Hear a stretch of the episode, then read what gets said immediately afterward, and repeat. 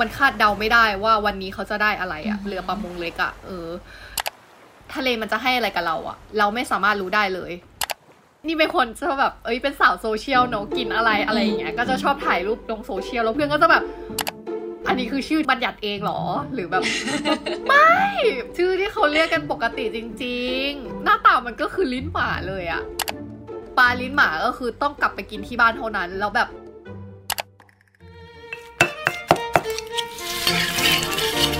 แคบแคบมากินข้าวมาหนุยมีการเมนูโปรดของลูกตึงนั่งกับเก่ากำลังหอนๆอยู่ลูกมามามาเออถ้าไม่กลับมาบ้านนี่ไม่ได้กินนะฝีมือแม่เนี่ย View the world via the voice Flavor of Hometown Podcast รายการอาหารพื้นบ้านที่แบ่งปันรสชาติคุ้นเคยของคนในบ้าน และเล่าผ่านความทรงจำของคนไกลบ้าน ดำเนินรายการโดย โอปอ เบนจมาพร ฝ่ายจารี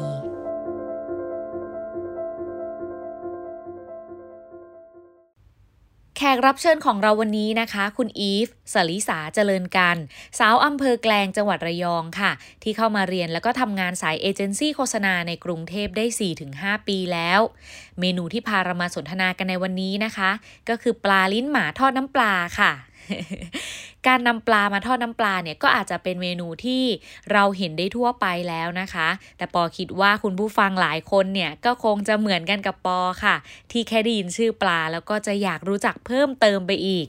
ก่อนอื่นเลยนะคะ ก็ต้องขออนุญาตออกตัวกับคุณผู้ฟังก่อนค่ะ ว่าบทสนทนาของเราเนี่ยก็จะมีความเป็นกันเองค่อนข้างมาก เนื่องจากคุณอีฟนะคะ เป็นรุ่นพี่ในรั้วมหาวิทยาลัยปอค่ะ บวกกับเธอเนี่ยเป็นคนอารมณ์ดี สนุกสนาน แล้วก็คุยเก่งมาก ๆค่ะแต่เหตุผลหลักในวันนี้เนี่ยไม่ใช่เรื่องของความคุ้นเคยส่วนตัวอย่างแน่นอนนะคะ แต่เป็นเรื่องราวของเมนูปลาลิ้นหมา และวิถีชีวิตของคนทะเล ตั้งแต่บรรพบุรุษที่รับรองได้ว่าตอนนี้เนี่ยนะคะ สนุกแน่นอนค่ะ คือแบบว่าทุกคนอาจจะชอบล้อใช่ไหมว่า เอ้ย คนระยองฮิใช่ไหมแบบระยองฮิระยองฮิอืมคือจริง ๆ ระยองอะ เขาไม่ได้พูดคนระยองจริง ๆ อะ เขาไม่ได้พูดกันว่าฮิอะคือคำว่าฮีอะมันคือคนที่ข้างนอกอะได้ฟังเราแบบเฮ้ยมันเหมือนฮีอะไรอย่างเงี้ยแต่จริง ๆ แล้วอะปลายเสียงที่คนระยองชอบพูดอะคือดี ว่าไงเด้ว่าไงดิอะไรอย่างเงี้ยเออดอเด็กเหรอ ใช่มันเป็นเดะเขาก็จะบอกว่าระยองจันตาดอะมันจะพูดฮีเหมือนกันแต่ฮีแต่ละระยองจันตาดอะมันจะต่างกัน มันก็จะเป็นเพลงที่ว่าอ่าระยองฮีสั้นจันฮีใหญ่ตัดอยู่ไกลเลยไม่ค่อยมีฮีฟังสำเนียงแล้วน่ารักดีแปลกๆต้องฮีมีเล็กมีใหญ่ขออนุญาตเปิดการพูดคุยในวันนี้นะคะ ด้วยเรื่องราวของการเป็นสาวระยองที่เข้ามาใช้ชีวิตในกรุงเทพกันก่อนเลยค่ะ ว่าแต่เพลงเมื่อสักครู่นี้นะคะ คุณอีฟเล่าว่าถือเป็นเพลงประจำตัวของเธอเลยล่ะค่ะ ที่เวลาไปที่ไหนนะคะ ก็มักจะแสดงตัวว่าพื้นเพเนี่ยเธอมาจากระยองนะ เธอก็จะร้องเพลงนี้ขึ้นมา เพราะว่าเธอรักและก็ภูมิใจในความเป็นสาวระยองของเธอมากเลยล่ะค่ะ ใช่แบบฉันเปรียบตัวเองเหมือนพรีเซนเตอร์ระยองอะ่ะ เออเป็นแบบทูตวัฒนธรรมระยอง ฉันภูมิใจในความเป็นระยองมาก เฮ้ย อยากเที่ยวที่เราได้ อยากไปที่ไหนได้รีบให้เลยตึกตึกตึกตึกตึกตึกต้องไปที่นี่ต้องพักที่นี่ต้องกินที่นี่ต้องเยี่ยงกินอย่างนี้ต้องแบบตึกตึกตึกตึกตึกตึกอะไรแบบเลยเลยเลยเลยฉันภูมิใจในความเป็นระยองมาก เออ แต่ว่าก็เข้ามาเรียนแล้วก็ทำงานในกรุงเทพนะทำไมถึงแบบไม่ได้ทำอะไรอยู่ที่บ้าน เราเรียนนิเทศเราทำงานสายเอเจนซี่โฆษณาอะไรอย่างเงี้ยการอืมการที่จะไปหางานทำที่เป็นสายเดียวกับ ที่เราทำอยู่นะตอนเนี้ยใสายเอเจนซี่โฆษณาที่ระยองอะมันหายากมาก ๆเลยอะไรอย่างเงี้ยถ้าสมมติจะเข้าไปทำก็คือต้องไปในตัวเมืองเลย ซึ่งในตัวเมืองอะก็ไม่ก็ไม่ใช่เอเจนซี่โฆษณา แต่แค่แบบมีความใกล้เคียงก็เลยรู้สึกว่าทำงานเก็บเกี่ยวประสบการณ์ เก็บเงินที่กรุงเทพดีกว่า แล้วแบบเดือนหนึ่งเราได้กลับตลอดอยู่แล้ว เรากลับไปหาพ่อแม่อะไรอย่างงี้ดีกว่า อืมอืมแล้วถ้าถามในมุมมองพี่อีฟอะ กรุงเทพกับระยองอะถือว่าไกลหรือใกล้ ไม่ไกลนะ เอาดีๆ บางทีเราเดินทางในกรุงเทพอะรถติดอะเท่ากับพี่กลับระยองเลยนะ ไม่เกินสามชั่วโมงถึงอืมประมาณสองชั่วโมงครึ่งอะไรอย่างเงี้ยเร็วๆเลยก็คือสองชั่วโมงถึงเลยอะเนี่ยแล้วพี่นั่งรถในกรุงเทพบางทีแบบ นั่งรถ BTS ไปทำงานอะไรอย่างเงี้ยต้องเปลี่ยนรถหลายสายอะประมาณชั่วโมงครึ่งเลยนะ แบบพี่ไปที่ทำงานทีหนึ่งบางทีรถติดอะเออก็ถือก็เท่ากับแบบเพิ่มอีกครึ่งชั่วโมงเงี้ย พี่ถึงบ้านระยองแล้วอะอะไรเงี้ยพี่ก็เลยรู้สึกว่าเออมันไม่ได้ไกลกันเลยมันแบบ อืมมันมันใกล้อะไรเงี้ยอยากกลับเมื่อไหร่ก็ได้ หรือพ่ออยากมาหาเมื่อไหร่ก็ได้เลยมันแบบมันใกล้ๆกันเราแบบเจอกันได้บ่อยอะไรอย่างเงี้ยอืมเห็นว่าปกติแล้วเวลากลับเข้ามาในกรุงเทพคือที่บ้านจะห่อ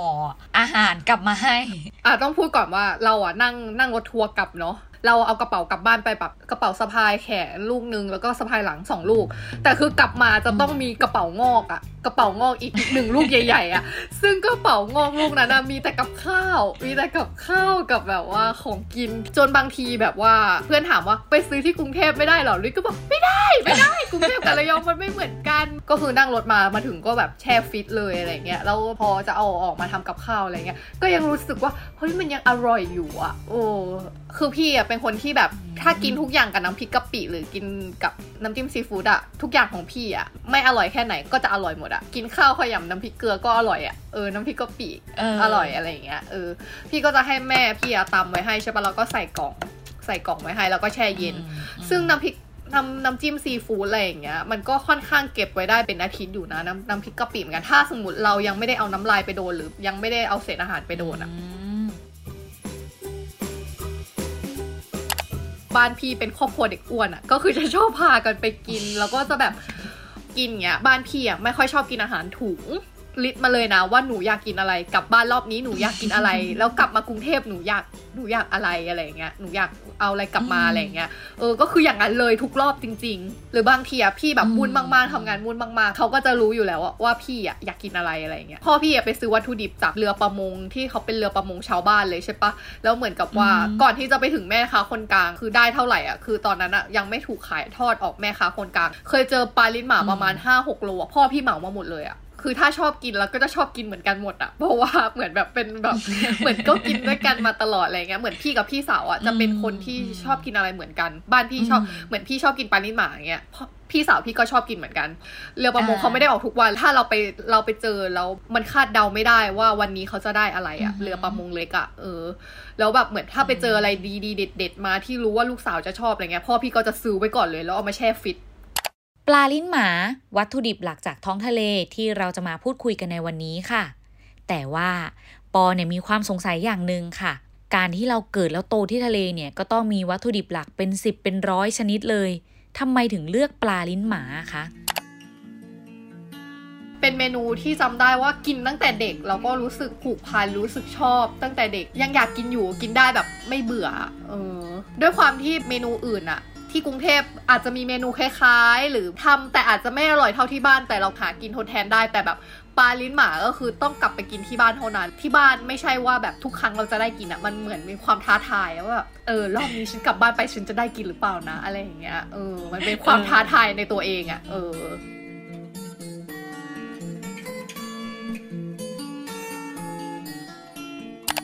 นี่เป็นคนชอบแบบเอ้ยเป็นสาวโซเชียลเนอะกินอะไรอะไรอย่างเงี้ยก็จะชอบถ่ายรูปลงโซเชียลแล้วเพื่อนก็จะแบบทำไมหน้าตามันประหลาดจังอะไรอย่างเงี้ย คือปลาอะไร มันไม่ได้น่ากินมันตัวอะไรอะไรอย่างเงี้ยเออเออ นี่ก็บอกว่าแบบ แล้วนี่ก็จะแบบใส่ในแบบ story ว่าแบบปลาลิ้นหมาเท่านั้นปลา แล้วเพื่อนก็จะบอกว่า อันนี้คือชื่อบัญญัติเองเหรอ หรือแบบ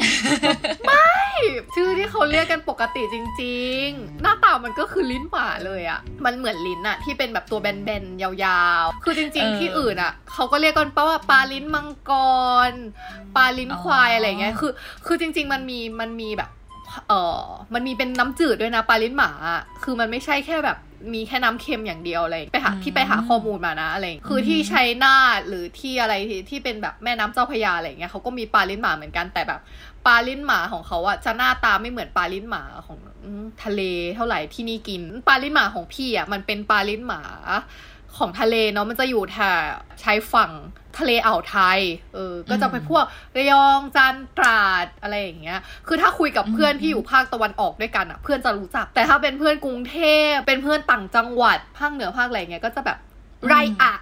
กินอะไรอะอะไรอย่างเงี้ย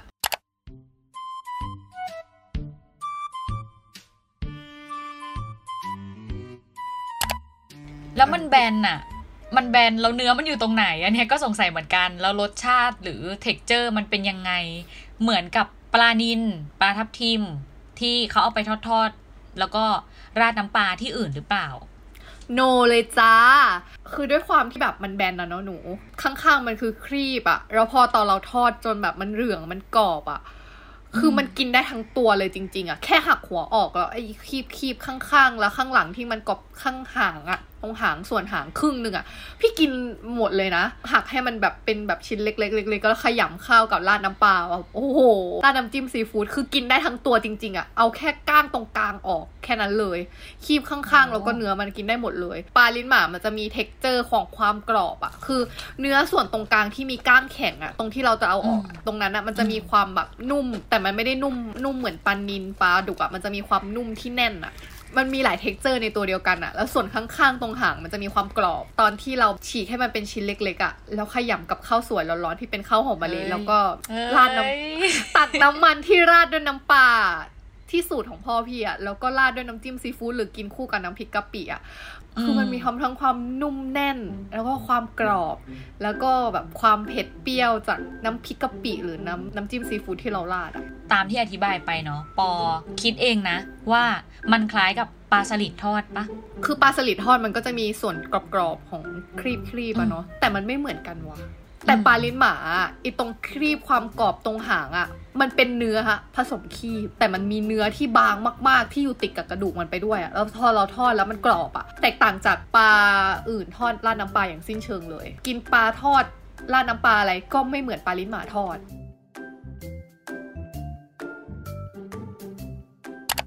แล้วทอดธรรมดาเนี่ยก็ไม่จบด้วยเนาะเดี๋ยวเราจะมาพูดถึงวิธีการทำน้ำปลาที่ราด เพราะว่าพี่อีฟบอกว่าอันเนี้ยเป็นสูตรพิเศษจากพ่อที่ตอนแรกเลยที่ปอรู้เนี่ยก็ตกใจเหมือนกัน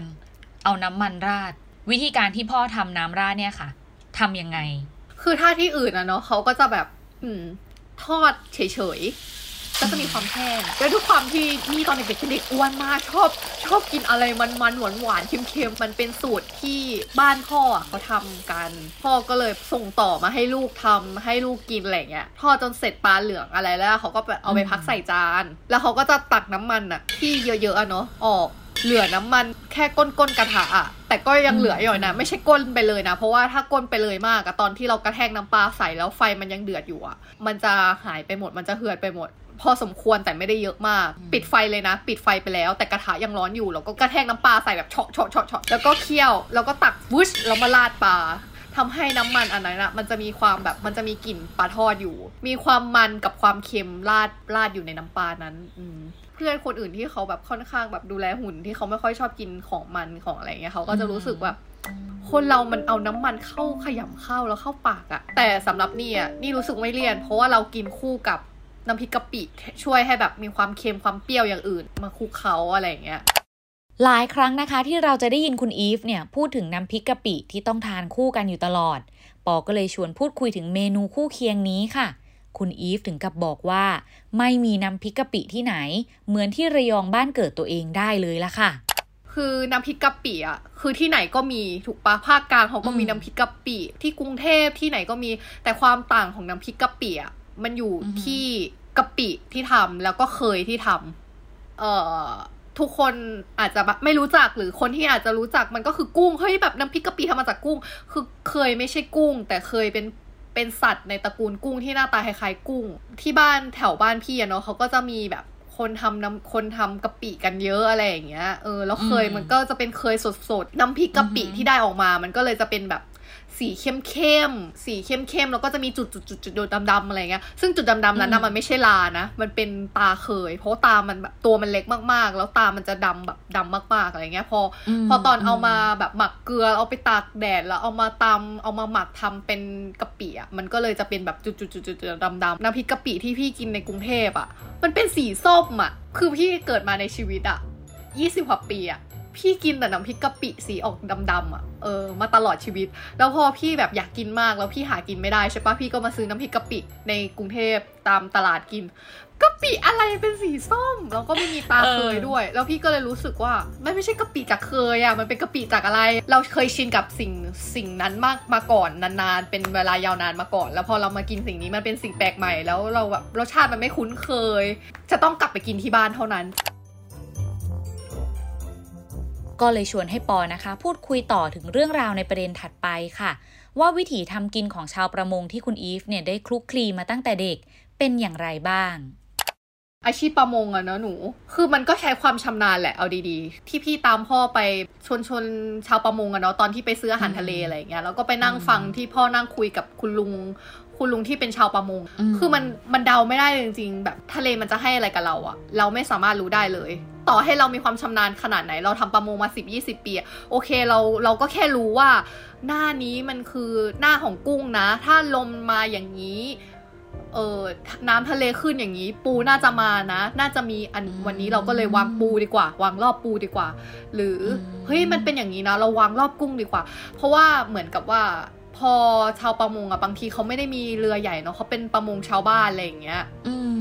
เขาไม่ได้มีทางเลือกมากว่าเขาจะวางวันนี้วางกุ้ง วันนี้วางทั้งกุ้งวางทั้งบุอะไรอย่างเงี้ยมันไม่ได้ขนาดนั้นอืมบางทีเขาเลือกได้แค่อย่างเดียวหรืออะไรอย่างเงี้ย มันแล้วแต่ดวงด้วยบางทีแบบอันเนี้ยดูอากาศดูน้ำขึ้นดูทำหืมปูมาแน่ วางแต่ปูไปสุดท้ายวันนั้นอะ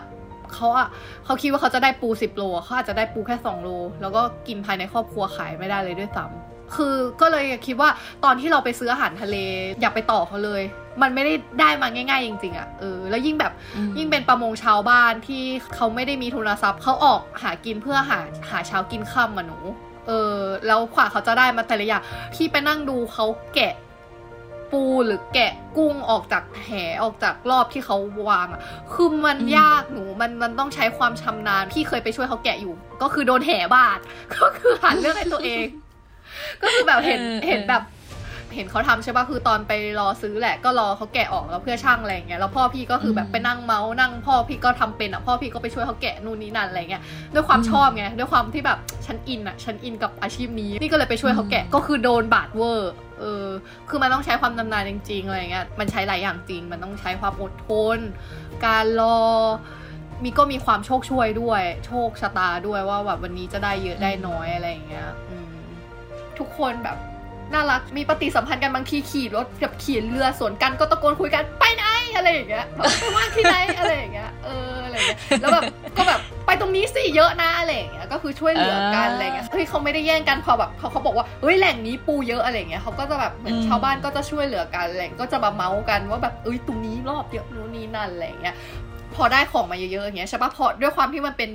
หมู่บ้านชาวประมงอะเนาะบางคนมันได้มาไม่ค่อยเยอะมากอะไรเงี้ยเขาก็มารวมๆกันแล้วก็ให้ให้ในหน้ามารับทีเดียวเงี้ยแล้วก็มาแบ่งเงินกันอะไรเงี้ยก็จะมีความเฮ้ยช่วยเหลือกันอะไรอย่างเงี้ยเออ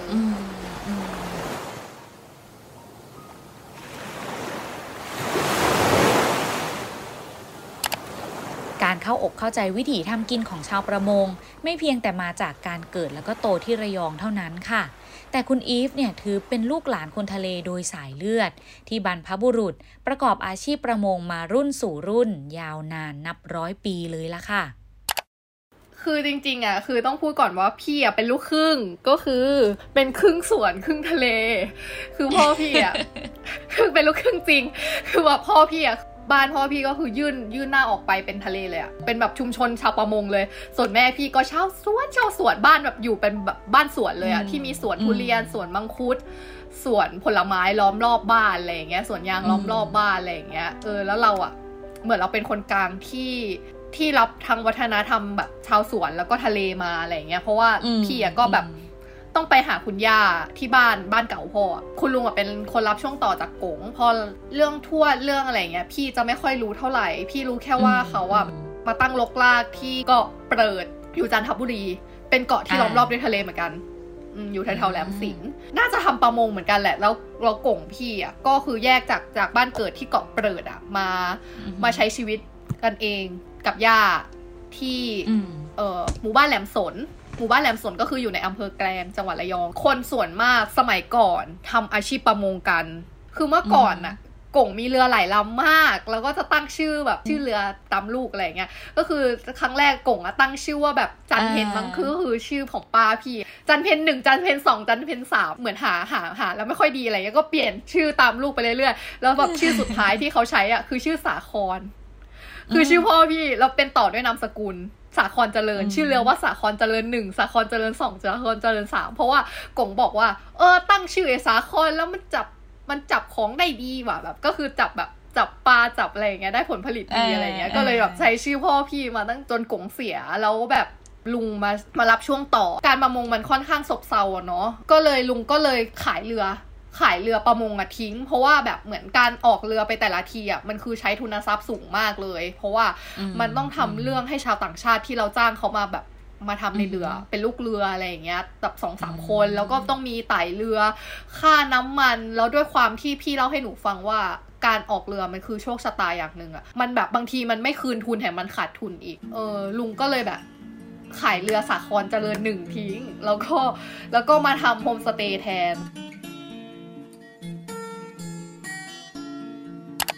นี่ก็เป็นสถานการณ์ของอาชีพประมงในปัจจุบันนะคะ ปอก็เลยถามคุณอีฟถึงอาชีพนี้ในอดีต ว่ามีความคึกคักกว่าปัจจุบันอย่างไรบ้าง รวมถึงท้องทะเลเนี่ยมีความอุดมสมบูรณ์แตกต่างกันไหม คุณอีฟเลยบอกว่า เรื่องนี้เนี่ยคนที่ตอบคำถามได้ดีที่สุด ก็คงเป็นคุณพ่อของเธอค่ะวงสนทนาของเราในวันนี้นะคะ ก็เลยมีการต่อสายไปยังคุณพ่อสาคร ให้เข้ามาร่วมพูดคุยกับเราด้วยอีกคนค่ะ ตอนอายุห้าหกขวบเออห้าหกขวบก็ตามกงตามหญ้าไปทะเลได้ความชอบอะนะความชอบ เออบางทีเขาไปออกลากอวนกลางวันเนี่ยอืมก็ไปดูเขาลากอวนพอใกล้มืดผมเขาก็เข้าไปในเก๋งเรือนะเขาก็ไปจุดตะเกียงจะประยุเพื่อที่จะมาตรงเพื่อที่จะมาตรงมืออืมแล้วก็ให้พ่อถือเบ็ดไว้ถือสายเบ็ดไว้ปรากฏว่าปลายซี เข้ามาถวยเบ็ดอะเนาะอืมติดปังเดียวสายตึงดึงพ่อกระตกน้ำพ่อจับแคมเรือติด โอ้ยหันมาบอกกงกงก็ย่าหุ้ยมาเขาสาวแล้วเขาก็ปล่อยมือ พ่อนะให้พ่อปล่อยมือเบ็ดออกปล่อยออกจากจากมือนะปล่อยสายเบ็ดออกจากมืออืมอากงเขาก็สาวก็ย่าสาวไปสาวมาขึ้นมาปลายตีตัวเก้ากิโลอะโอ้ใหญ่มาก เออได้ละจำติดตาเลยไม่งั้นป่านนี้ไม่มีชื่อแล้วคนปลาลากลงทะเลไปแล้ว อันนี้นี่คือความประทับใจนะว่าเมื่อก่อนเนี่ยอ่าวไทยเราเนี่ยออกจากฝั่งไปไม่เท่าไหร่ก็มีปลาผักมากมายเนาะที่ เออจะมาดูแลครอบครัวก่อนเนี่ยพ่อออกทะเลเนี่ยออกออกสมัยเด็กๆอะปลาลิบหมาเยอะแยะลากวนขึ้นมาทีคืนหนึ่งอะได้วันหลายกิโลแต่เดี๋ยวเนี้ยหายากมากอืม แล้วก็อาชีพประมงอะทำให้พ่อจบเรียนจบปริญญาตรีเนาะอืมแต่ปัจจุบันเนี่ยนะครับ มันก็ลดน้อยถอยลงไปมากทรัพยากรไม่ค่อยมีเลย น้อยมากแล้วก็ตอนนี้นะครับหลังจากที่มีกฎหมายเรื่องประมงมาเยอะขึ้นทำให้ประมงรุ่นเก่าก็ไม่สามารถปฏิบัติตามกฎได้ก็เออตอนนี้ก็เลิก อาชีพประมงไปกันเยอะเนาะเหลือแต่ประมงชายฝั่งอืประมงชายฝั่งก็พอหากินได้ ตอนนี้ก็คือเริ่มกลับมาอุดมสมบูรณ์อีกครั้งอะนะเราไม่มีทางรู้ได้เลยว่า ทะเลจะมอบอะไรให้กับเรา หนึ่งในประโยคที่คุณอีฟนะคะ ได้ให้สัมภาษณ์ไป ก็สะกิดใจให้ปอได้เกิดมุมมองใหม่ ๆ ต่อการทำประมงขึ้นมาเลยล่ะค่ะ การหาสัตว์ทะเลมาขายให้กับผู้บริโภคบนชายฝั่ง ต้องอาศัยทั้งต้นทุนในการเดินเรือ อุปกรณ์ที่พร้อม ระยะเวลาในการเฝ้ารอหลายชั่วโมง ความเสี่ยงจากสภาพอากาศ ภัยพิบัติทางทะเล ไปจนถึงโชคชะตาเลยแหละนะคะ ส่วนปลาลิ้นหมาทอดน้ำปลาในวันนี้นะคะ แม้จะเป็นเมนูที่หากินได้ยาก แต่ในอดีตนะคะ ที่ทะเลอ่าวไทยอุดมสมบูรณ์มากๆเนี่ยปลาชนิดนี้ก็มีเยอะมากๆเลยละค่ะ จนคนเดินเรือในสมัยก่อน พูดกันเล่นๆจนเป็นสโลแกน 3 เมนูยอดฮิตของคนทะเลค่ะ ว่า แกงส้มต้มปูม่าแหมเห็นชัดเลยปูม่าตัวใหญ่ปลาลิ้นหมาทอดหมานี่เขาต้องหลานเสียงหน่อย ทั้งออกเลยลูกฟังออกฟังออกค่ะ เป็นอาหารที่เขาแซวๆกันน่ะ ในทะในในอยู่อยู่ในเรือเนาะอืมอืมถ้าวันไหนมีแกงส้มเหรอเอ๊ะทำไมไปต้มปูม่าอืมตามด้วยปลาลิ้นหมาทอดด้วยเพราะว่าอร่อยเนาะอร่อยดี